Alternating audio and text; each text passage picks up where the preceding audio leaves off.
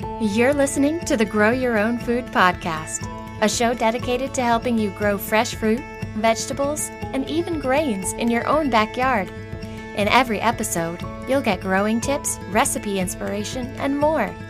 Ready to get growing? Then let's jump in.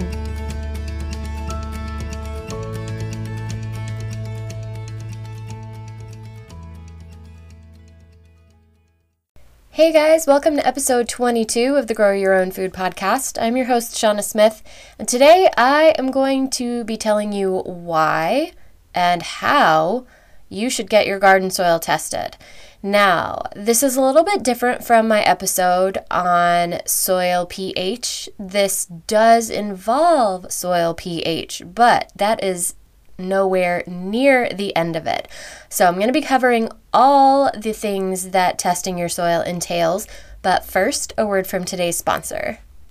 So, when you're a beginning gardener, you don't really imagine that there's a whole lot going on in dirt, but it's actually full of microorganisms, fungi, minerals, nutrients, bacteria, arthropods, all these tiny little things that help keep your plants healthy and strong. So it's a lot like your digestive tract. At this point, a lot of us know a lot about our gut microbiome, about how our gut bacteria is really sensitive, and how there's a lot to it that kind of has to work hand in hand. And Getting your soil tested is a wide open window into that world that's underneath the surface that you really can't see without a microscope. And having your soil tested is a lot more than just measuring your soil pH. A soil test will tell you what your soil pH is, but it can tell you a whole lot of other things. It can tell you things like the percentage of organic matter in your soil. 5% organic matter is kind of considered ideal, but more than that obviously is is going to be even better. That's going to be even more organic matter that's going to slowly break down over time and is going to feed your plants.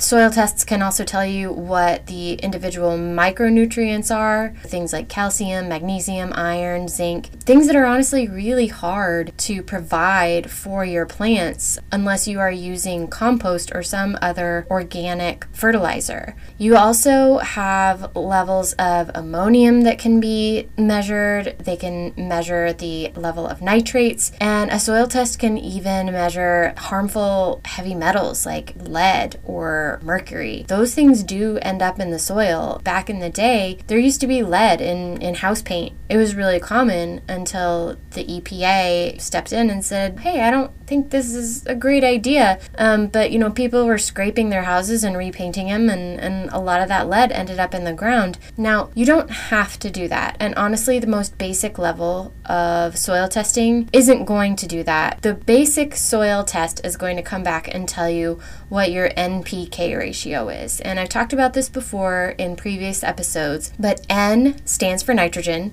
P stands for phosphorus, and K stands for potassium. So those are those three elements, symbols on the periodic table. If you remember all the way back to, you know, middle school or high school science class. Nitrogen, phosphorus, and potassium are considered macronutrients. Those are the nutrients that your plants use the most of. I talked about this a little bit in the very last episode, N is for nitrogen, talking about how nitrogen deficiency can cause plants to grow slowly. They have pale or yellow leaves because they're not able to produce enough chlorophyll. Phosphorus deficiency can stunt a plant's growth both vertically and in terms of its root system. And if you remember that Plant Science Basics for Total Beginners, episode two of the podcast, um, you know that a healthy, expansive root system is, is really, really important to a plant's overall health. Um, not just its leaves and flowering, but also its ability to produce fruit. Potassium deficiency can be seen as browning or curling leaves, as well as stunted growth and poor fruiting. So, those things are also very, very important and very much worth paying the money to have your soil tested. And that gets me to my next point. I'm usually all about the DIY approach. But when it comes to soil testing, honestly, even though you can buy kits online that will supposedly do the testing for you, I would rather spend my money and send those soil samples or bring those soil samples into a lab where professionals who know what they're doing can look at my soil under a microscope and tell me exactly what they're seeing there. So that is what I recommend you do. That is what I did myself. And you know, you can just opt to do your basic soil test. Some places will do a basic soil test for you if you only have like one or two beds, they'll do it for free. If you have multiple soil samples that you send in, like I did, I have eight beds and I sent in a soil sample per bed. I paid, I think, $7 for a basic soil sample test for each of those eight beds. So it ended up costing me $56. That might sound like a lot. And you know what? It kind of is, but it also is a lot of information. I was given two to three pages of information per soil sample that I gave them. So I really honestly feel like I got my money's worth. And honestly, you know, sending my soil samples in to be tested every year is not something I plan to do. I probably am only going to be sending my soil in to get tested I don't know, maybe every three to five years. So over the aggregate, $56 every three to five years is is not a whole lot. So, how do you know where to send your soil? Well, you should have places locally that can do it for you. It's not some weird place way off in the middle of nowhere a lot of us have local extension offices, whether we realize it or not. So, in the United States, they have these extension offices in pretty much every county in every state in the United States. And if you don't know where yours is, it's just a simple Google search away. So, what I would do is just type in the name of the county you live in, the state you live in, and the words soil testing. And honestly, this will get you uh, two to three clicks away from your local extension office. That extension office's website is going to tell you all you need to know about how to gather your soil samples, where to send them, how much their various soil testing, you know, packages cost the more you want to find out about your soil, the more expensive each soil test is going to be. So, if you want those micronutrients, things like calcium and magnesium measured, those soil sample tests are going to cost you a little bit more money per test. I think for the basic NPK ratio plus micronutrients, I want to say that was like $15. And then individual, more specialized tests like heavy metal testing and things like that were even, you know, more money on top of that. So, your extension office will probably cover this, but it's really, really important that you gather good samples. You want samples that are representative of the entire bed, the entire growing area that you are using. For instance, since I, like I said, I have eight beds, for each bed sample, I took soil from four to six areas in one bed. So, you know, over eight beds, what is that? Eight times six is like 48 handfuls or scoopfuls of soil. You want to keep those soil samples, though, really well organized. So, what I did is I had a little plastic zip top bag per bed. So I had eight plastic baggies, and on the first baggie, I wrote, you know, bed one and collected the little scoopfuls from around four to six places in each bed. Moved on to the next bed, wrote bed two, got my several, you know, scoopfuls from all the different areas in the bed, and on and on and on. But that's not all. You also want to make sure that you are providing a sample of soil from down where your roots are actually growing. This means that for vegetable beds, you probably want to be digging down about six to eight inches. That's where your vegetable plant roots are going to be, and that's where you want to know the most about, you know, the nutrients and things like that are down there. So don't take your soil samples from the top.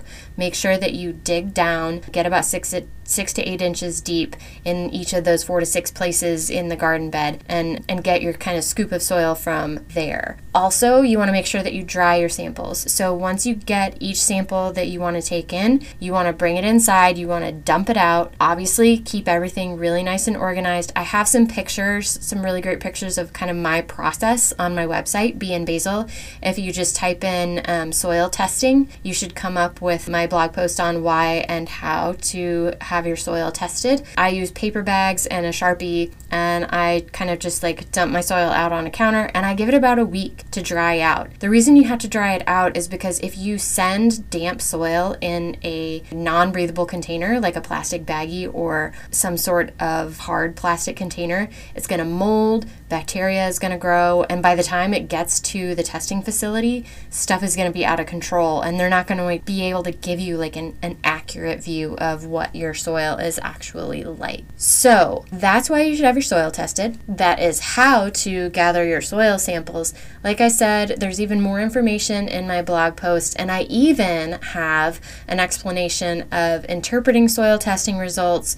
And I go through and I tell you what I had in, in my soil testing results and the steps that I took to um, remediate any issues that my soil testing results had shown for each of my eight beds. But that is it for today. I feel like I rambled a little bit, so if you have questions, if this any of this is not clear to you, you can actually leave a voice review and leave a question on anchor.fm backslash grow your own food. I would absolutely love to hear from you. I am a huge champion of knowing everything you absolutely can about your soil. I think it's super important and I think it's definitely worth the money. But if you have any questions, please reach out to me. I would love to answer any of those questions for you.